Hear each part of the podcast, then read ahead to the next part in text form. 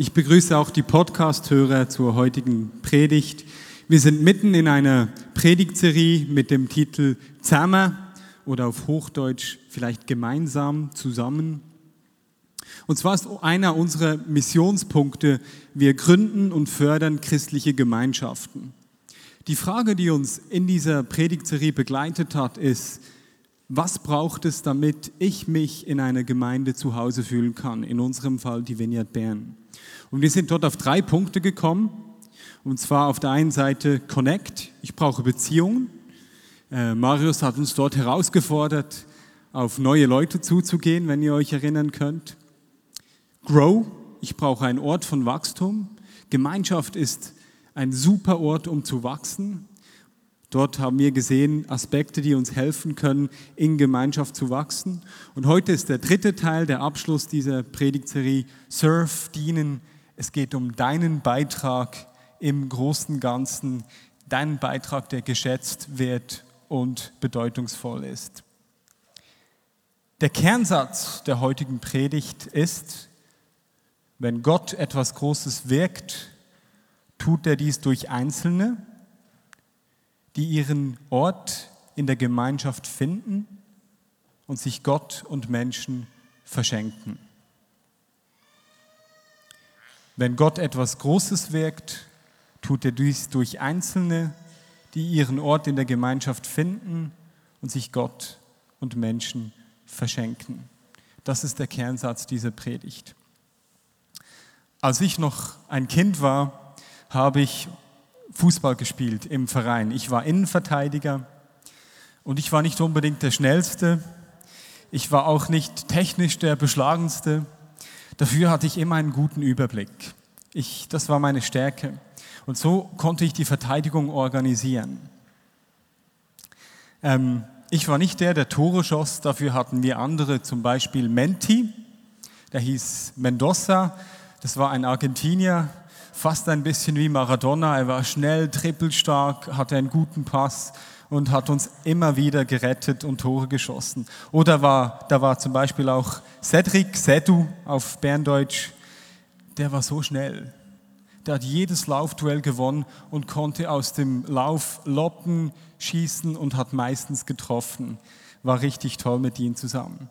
Und natürlich hatten wir auch einen Trainer, Christoph. Ich weiß nicht, ob er hier ist. Er ist Lustigerweise später kam er dann auch zu uns in die Gemeinde und der hat uns immer gut aufgestellt. Er hat jedem seinen Platz zugewiesen, auch jenen, die auf der Bank waren. Vielleicht kennt ihr das im Fußball, manchmal ist man ein Einwechselspieler.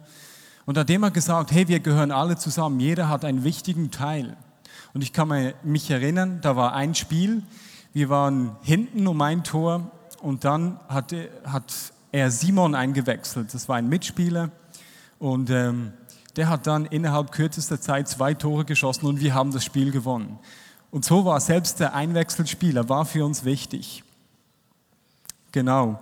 Wir alle haben unseren Platz im Team gefunden und fühlten uns so wertgeschätzt und gebraucht. Dass ich Fußball spiele, wissen vielleicht die, ein, die einen oder die anderen. Was kaum jemand weiß, ist, ich habe auch mal in einer Musikgruppe gespielt.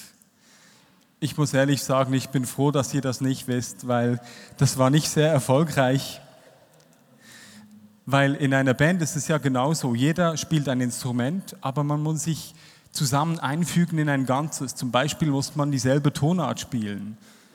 Sonst kommt das nicht gut. Oder man muss denselben Takt erwischen.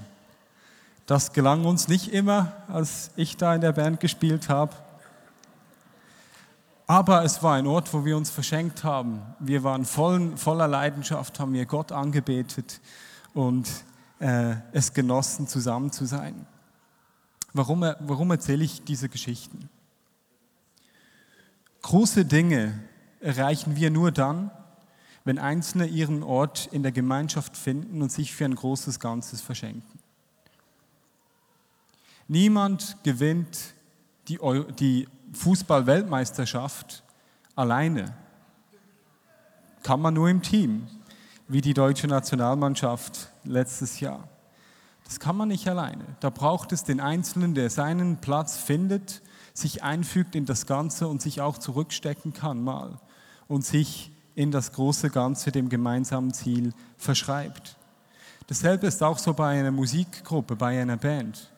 Keine Band wird erfolgreich einfach nur so, einer alleine.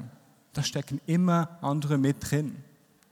Und ja, vielleicht gibt es manchmal Solos, aber die werden getragen von den anderen Instrumenten. Was im Fußball und in der Musik stimmt, das stimmt auch in der Gemeinde. Und ich möchte euch dafür ein, ein Beispiel nennen. Und zwar leite ich mit Chregi und Sari, mit einem anderen Ehepaar und meiner Frau zusammen äh, einen Hauskreis, beziehungsweise aus diesem Hauskreis ist äh, eine Community gewachsen. Und für mich ist wirklich so speziell, wir vier zusammen, wir sind wie ein Team, das sich richtig gut ergänzt. Das ist für mich wie ein, ja, ein Weg, wie ich mir erklären kann, dass das so gewachsen ist. Zwar zum einen Sari, Sarah, sie ist sehr sensibel für natürlich übernatürliche Dinge, sie ist sehr prophetisch. Gleichzeitig ist sie sehr direkt und sehr klar wenn wir irgendeine Spannung haben im Team, dann ist sie die, die die auf jeden Fall anspricht. Ähm, sie ist aber auch sehr gastfreundlich und wie ihr vielleicht wisst, weil sie manchmal auch moderiert und Texte schreibt, sie ist sehr wortgewandt. Chrigi, ihr Mann Christian, er ist sehr um Ordnung bemüht, um Struktur. Mit ihm zusammen fühle ich mich wohl, weil da weiß ich, da hat alles seine Ordnung, es wird nichts vergessen. Und er ist eine richtige Integrationsfigur. Die Menschen wollen einfach sein Freund sein, seine Freundin sein. Zudem fördert und fordert er Menschen und er hat ein unglaublich weiches Herz. Das begeistert mich immer wieder. Meine Frau Antonia, ich könnte viel erzählen, sie ist eine Alleskönnerin. Von Anbetung über Impulse, Begleitung, Jüngerschaft. Sie ist echt ein Multitalent. Was sie aber wirklich auszeichnet in einer speziellen Weise ist, sie kann Menschen, die sie nicht sehr gut kennt, sehr gut lesen und verstehen und wird dort nicht von Emotionen in ihrem Bild beeinflusst. Sie kann gut einen kühlen Kopf bewahren und Situationen und Menschen sehr gut analysieren. Das ist eine herausragende Stärke von, von meiner Frau. Und viele Menschen vertrauen ihr so sehr schnell. Ja, und ich, ich würde von mir sagen, ich bin offen für Menschen, ich kann gut auf neue Menschen zugehen ich finde schnell Zugang zu Menschen auch aus anderen Kulturen. Und ja, ich glaube auch, dass ich nicht schlecht vor Leuten sprechen könnte, sonst würde ich mir ja kaum wagen, hier vor euch zu sprechen heute. Aber so ist wie dieses Bild von den unterschiedlichen Gaben, Leuten, die unterschiedliche Fähigkeiten haben. Das ist wie bei einer Fußballmannschaft oder bei einer Band. Es ist wie ein Zusammenspiel. Und so werden Dinge möglich, auch in der Gemeinde, die sonst nicht möglich wären. Nur als Gemeinschaft können wir erreichen, was Gott mit uns vorhat. Alleine können wir das nicht. Und ein zweiter Punkt. Nur wenn du dich eingibst in eine Gemeinschaft, wenn du den Ort findest, wo du entsprechend deinen Gaben und Fähigkeiten dich zu einem größeren Ganzen, in ein größeres Ganzes investieren kannst, nur dann wirst du dich längerfristig in einer Gemeinde, in einer Gemeinschaft zu Hause fühlen. Deswegen ist das so wichtig. Vielleicht bist du hier und ja, du hast schon einen Ort in der Gemeinde, wo du dienst, wo du dich investierst, wo du deine Gaben einbringen kannst und du hast richtig Freude, du verschenkst dich dort. Herzlichen Dank für diesen Dienst. Toll, dass du das machst. Wir sind auf das angewiesen. Dich möchte ich heute ermutigen, aber auch herausfordern, und zwar mit einer Geschichte aus dem Leben Davids, wie wir sehen werden, vom Hause David. Vielleicht bist du aber auch hier und du hast noch keinen Ort gefunden, wo du deine Stärken eingeben könntest, wo du deine Begabungen mit einbringen und dem großen Ganzen dienen könntest. Vielleicht sitzt du hier, du bist offen und freust dich, möchtest gerne, dann hoffe ich, dass diese Predigt dir helfen wird. Und vielleicht bist du da und du merkst jetzt schon, wie ich davon spreche, von Stärken und Begabungen und in dir läuft gleich der Film ab, ja, mich meint er nicht. Da meint alle andere, aber mich nicht. Vielleicht bist du da und sagst, ja, andere kann er brauchen, aber mich, mich wahrscheinlich nicht. Und innerlich siehst du all die Gründe, die, die dagegen sprechen, wieso er dich brauchen könnte. Genau dich möchte ich ermutigen, heute auch mit diesem Text beziehungsweise mit dieser Geschichte vom Haus David. Wenn Gott etwas Großes wirkt, tut er dies durch Individuen, die ihren Ort in der Gemeinschaft finden und sich Gott und Menschen verschenken. Genau diesen Aspekt möchte ich aufzeigen, möchten wir zusammen heute anschauen mit der Beschäftigung mit dem Haus David. Haus David habe ich jetzt schon zwei, dreimal gesagt. Was ist damit gemeint? Nun, Haus David ist rückblickend die Zeit, in der David, König David aus der Bibel, die Geschichten lesen wir im ersten Samuel, zweiten Samuel und so, und so weiter in Königenbüchern.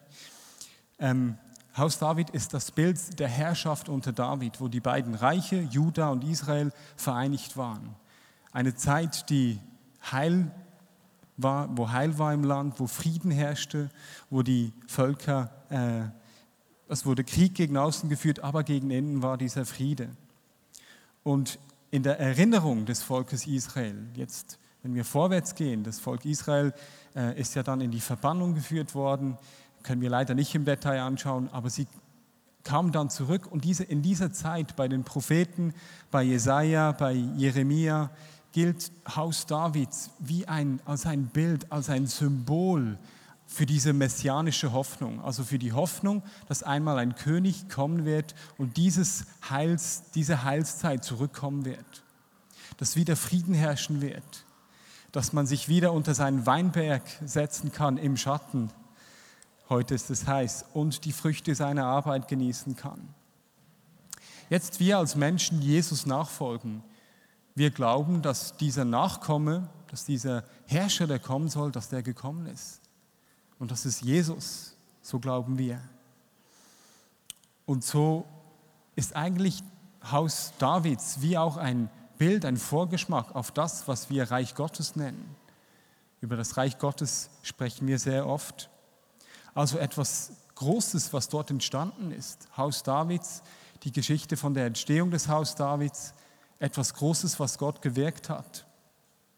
Und heute möchte ich einen Aspekt dieser, äh, Entstehung zusammen anschauen und schauen, was das dann jetzt damit zu tun hat, dass der Einzelne seinen Teil darin finden soll. Und zwar ist interessant, David als König hatte immer eine Gemeinschaft von sehr unterschiedlichen Leuten um sich. Und mit ihnen zusammen hat er sein Königreich gebaut ja, wo beginnt denn diese Geschichte der Entstehung des Haus Davids? Ja, wenn wir zurückgehen, sehen wir, dass Gott eigentlich König sein wollte vom Volk. Wieso wollte Gott König sein? Ja, ihm ging es ums Volk und er wusste, wenn ich König bin, wenn die Menschen mir nachfolgen direkt und keinen Mittler haben in Form eines Königs, dann wird für das Heil des Volkes gesorgt und nicht nur für das Heil des Volkes, sondern das Heil wird durch mein Volk zu den Völkern gehen. Ja, im ersten Buch Samuel lesen wir, dass dann Saul, König Saul, König wurde.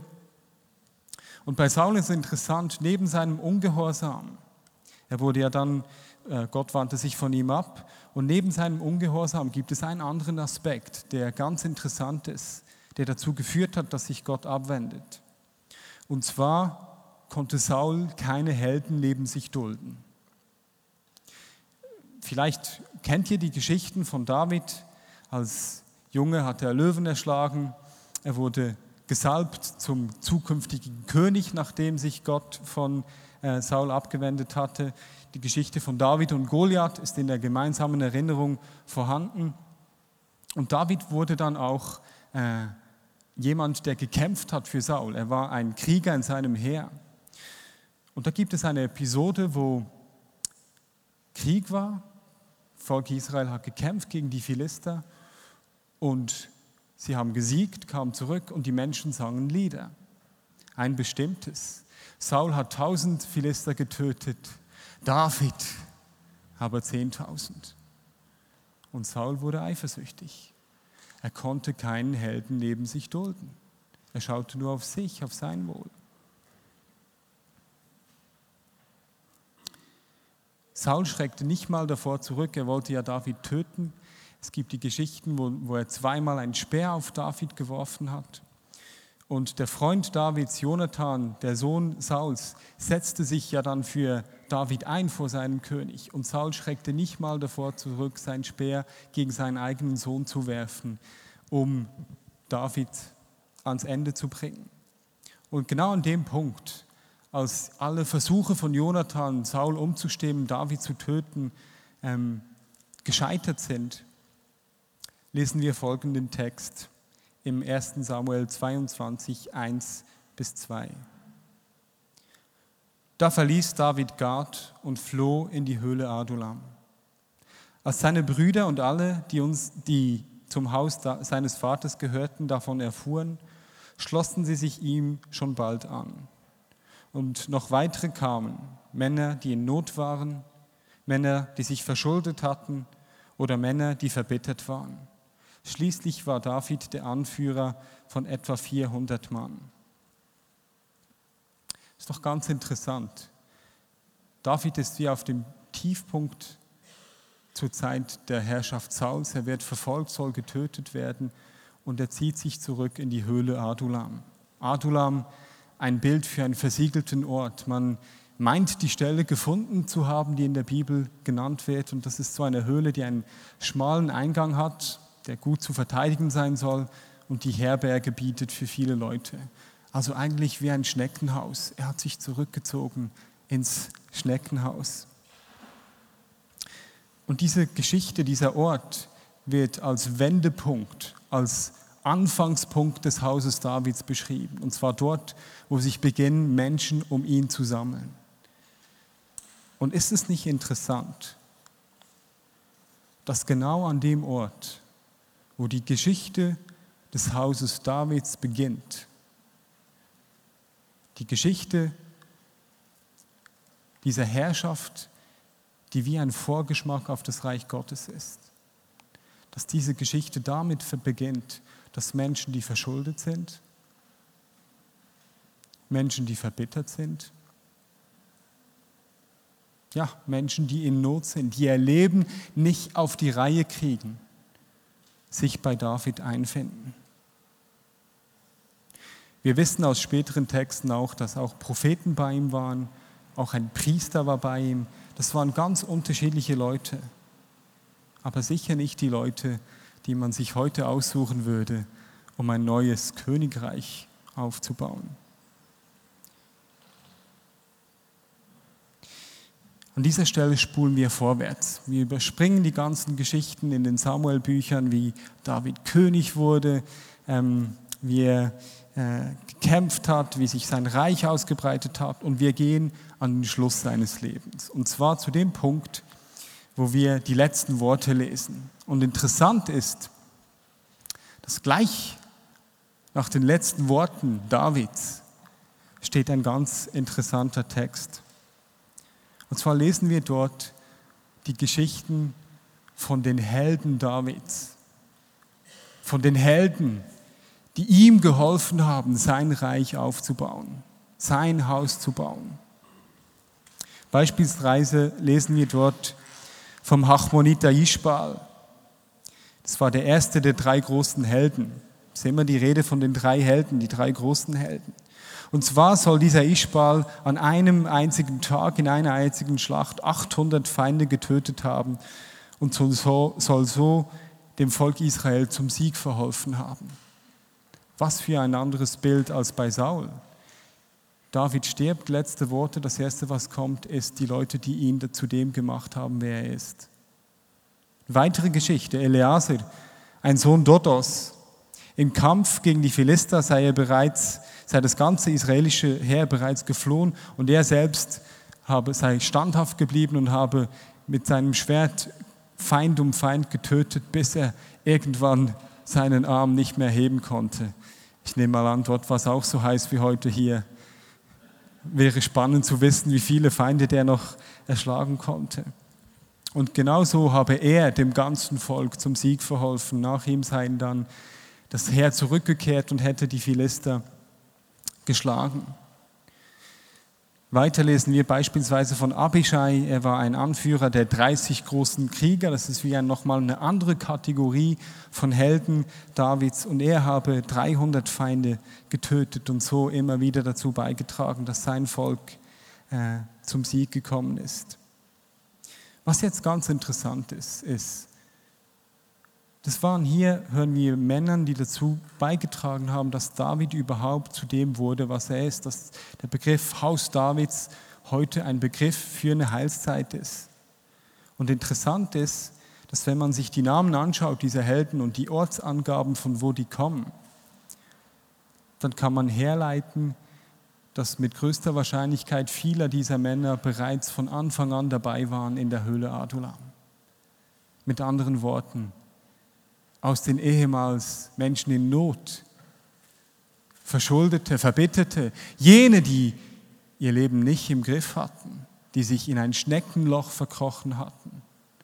Aus denen wurden die Helden Israels, die dazu beigetragen haben, das Haus Davids zu einem Begriff wurde für das Reich, das Gott ähm, schenken will. Wenn du hier bist und du bist in Not,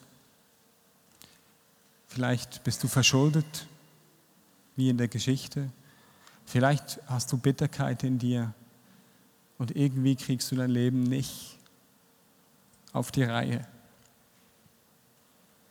Gott meint genau dich. In dir steckt ein Held. In dir steckt eine Heldin. Wir sehen es an dieser Geschichte.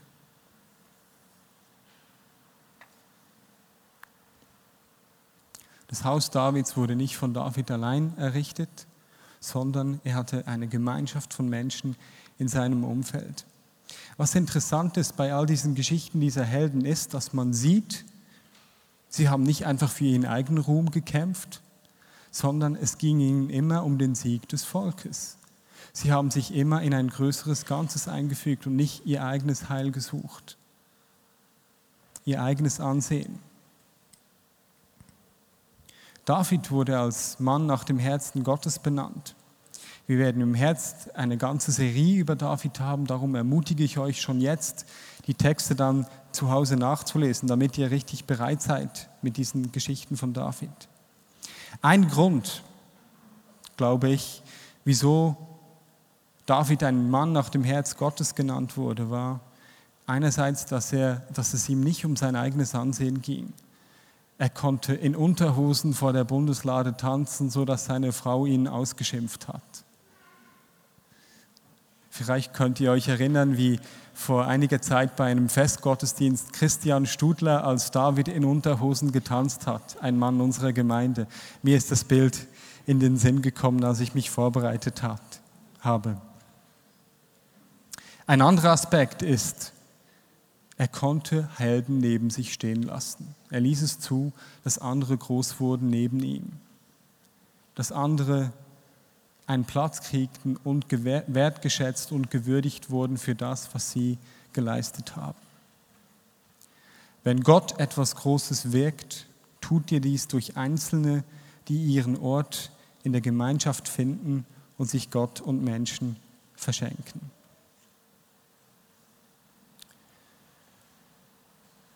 Wenn du hier bist und du hast eben deinen Platz schon gefunden, möchte ich dir nochmals danken. Du deinen Platz in der Gemeinde gefunden hast, wo du dich verschenkst. Herzlichen Dank. Wirklich herzlichen Dank. Ohne den Dienst von dir wäre nicht möglich, dass wir Reich Gottes so sichtbar machen, wie Gott das tut durch uns. Gleichzeitig möchte ich dich fragen,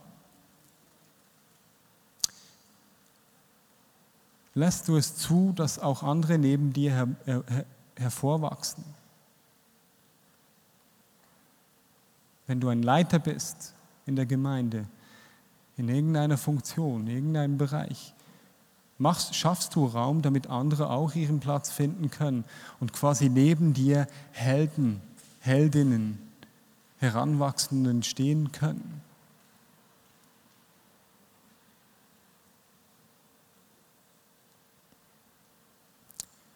Wenn du hier bist und du hast deinen Platz noch nicht gefunden, den Ort, wo du dich eingeben kannst, dann möchte ich dir heute zusprechen.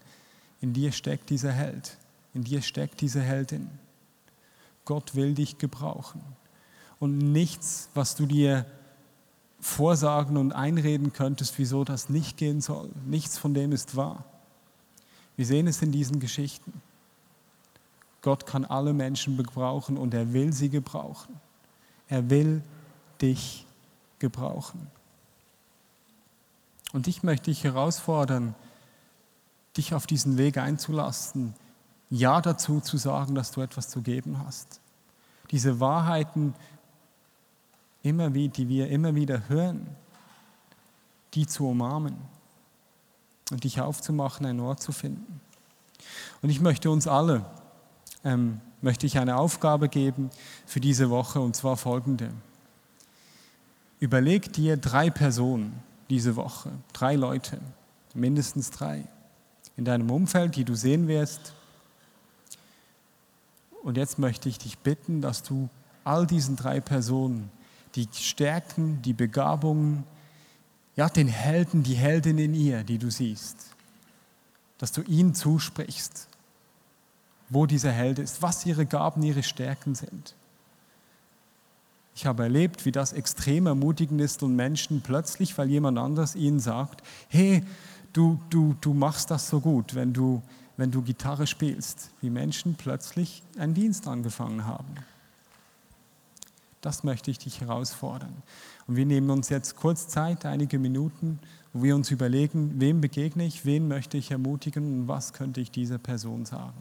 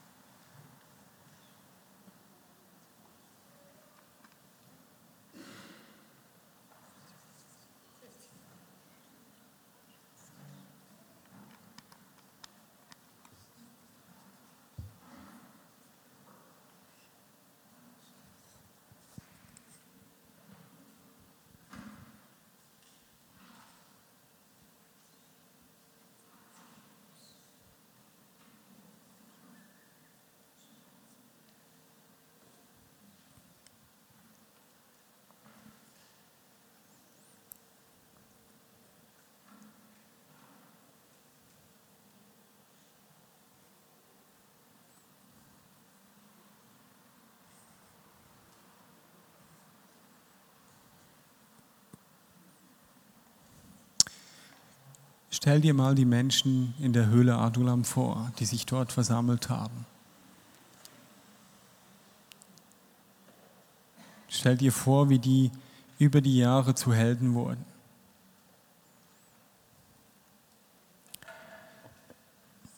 Und jetzt stell dir vor, wie genau solche Menschen, die beschrieben sind, Menschen, die in Not, mit Schulden, Verbitterung, die ihr Leben nicht auf die Reihe kriegen, wie solche Menschen noch viel mehr in unsere Gemeinschaft zu Helden und Heldinnen werden. Stell dir das vor. Stell dir jemand aus deinem Umfeld, den du kennst, vor, der vielleicht in Not ist, auf den einer dieser Kriterien zutrifft. Und stell dir vor, die Person findet Anschluss wird gefördert, begegnet der verändernden Kraft Gottes und entdeckt den Held, die Heldin in sich. Stellt euch das bildlich vor. Ich weiß, wir haben schon viele solche Geschichten erlebt, aber wenn wir davon ausgehen, dass viele Menschen, gerade Flüchtlinge, zu uns kommen werden, dann wollen wir das noch viel mehr sehen in eine Gemeinde, die so lebt, die Menschen hilft, den Helden in sich zu erkennen und dort hineinzuwachsen in seine Berufung, in einer solchen Gemeinde. Da will ich zu Hause sein, da will ich mich verschenken.